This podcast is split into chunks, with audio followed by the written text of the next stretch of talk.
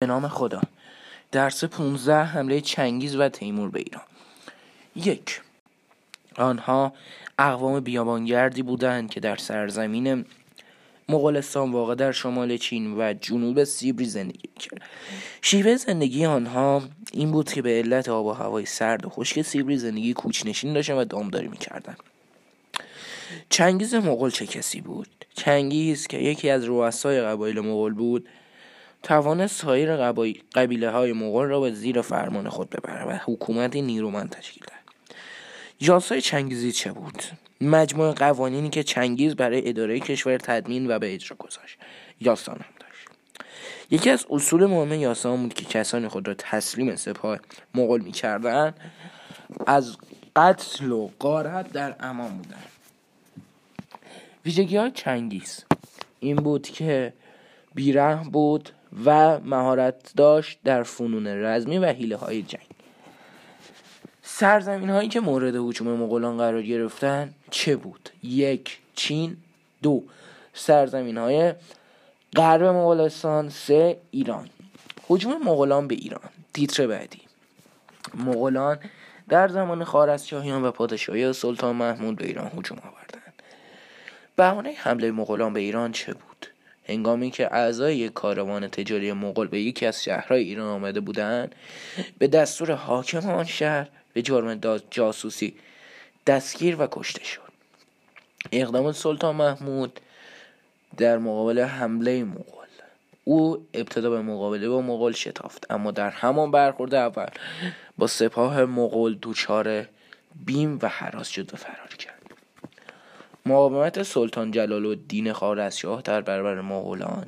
این بود که او در برابر مغولان شهامت از خود نشان داد و توانست در یک جنگ آنها را شکست اما به دلایل زیر نتوانست کار از پیش جلو ببرد که عبارتا از وجود اختلافات و درگیری های داخلی عدم حمایت سرداران و حاکمان محلی سه عدم حمایت خلیفه عباسی. اثرات و نتایج حمله مغول به ایران. یک بسیاری از ایرانیان جان باختن و اسیر شدن. دو ترس و وحشت سرسر ایران رو فرا گرفت. سه مردم ایران دچار سرخوردگی شده بودند چهار بسیاری از شهرها و آبادی ها را ویران کردن پنج آسیب های فراوانی به مزارع کشاورزی و قناتها وارد کردن تیتر بعدی. حکومت مغولان بر ایران. هلاکوخان از نوادگان چنگیز بود که به حکومت رسیده بود. اقدامات هلاکوخان چه بود؟ یک تکمیل کردن فتوحات مغول در ایران. دو از بین بردن حکومت اسماعیلیان در ایران. سه تسخیر بغداد و کشتن خلیفه. چهار تأسیس حکومت. ویژگی های حکومت هلاکوخان. هلاکوخان به همراه فرزندانش و نوادگانش حدود 80 سال به ایران حکومت کردند در این سلسله ایران از نظر سیاسی یک باشه و متحد شد و حاکم و سرداران محلی تحت حاکمیت سلطه مغولان قرار گرفتند نامودی حکومت هلاکوخان ابو سعید آخرین مغول بود که پس از مرگش حکومت هلاکو خان نابود شد. وضعیت ایران پس از فروپاشی حکومت هلاکو خان یک گرفتار شدن ایران به هرج و مرج آشوب جنگ قتل و غارت.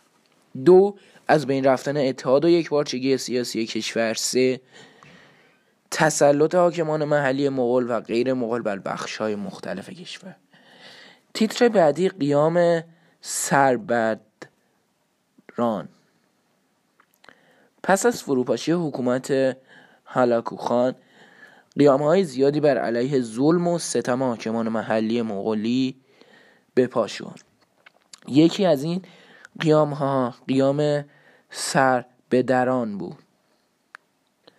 محل شروع قیام روستای باشتین در شهر سربززار شعار سر به دار می دهیم تم به ذلت نمی دهیم به ذلت معذرت می‌خوام. علت قیام زیاده خواهی و گستاخی حاکمان مغول مذهب شیعه چگونگی تاسیس شکست حاکمان مغول در سبززار و تسلط به این شهر. علت نابودی حکومت یورش تیمور به ایران. تیتر بعدی این هستش که حجوم تیمور به ایران. تیمور گورکانی که خود را از خاندان چنگیز مغول می‌دانست بار دیگر از سمت شمال شرق به کشور ایران حمله کرد. او که در بیرحمی و خونریزی مانند چنگیز خان مغول بود امپراتوری تیمور را تأسیس کرد. جانشین تیمور چه کسی بود؟ شاهرخ پسر تیمور پس از برتری بر رقیبان خود توانست به بخشی از وسیع از ایران مسلط شود. نابودی حکومت تیمور توسط حکومت سفاریان به سرانجام رسید. خب دوستان این هم خلاصه یا یه قسمتی از درس 15 بودش که من برایتون ارائه دادم. امیدوارم که خوشتون میاد و همیشه تندرست و سلامت باشین.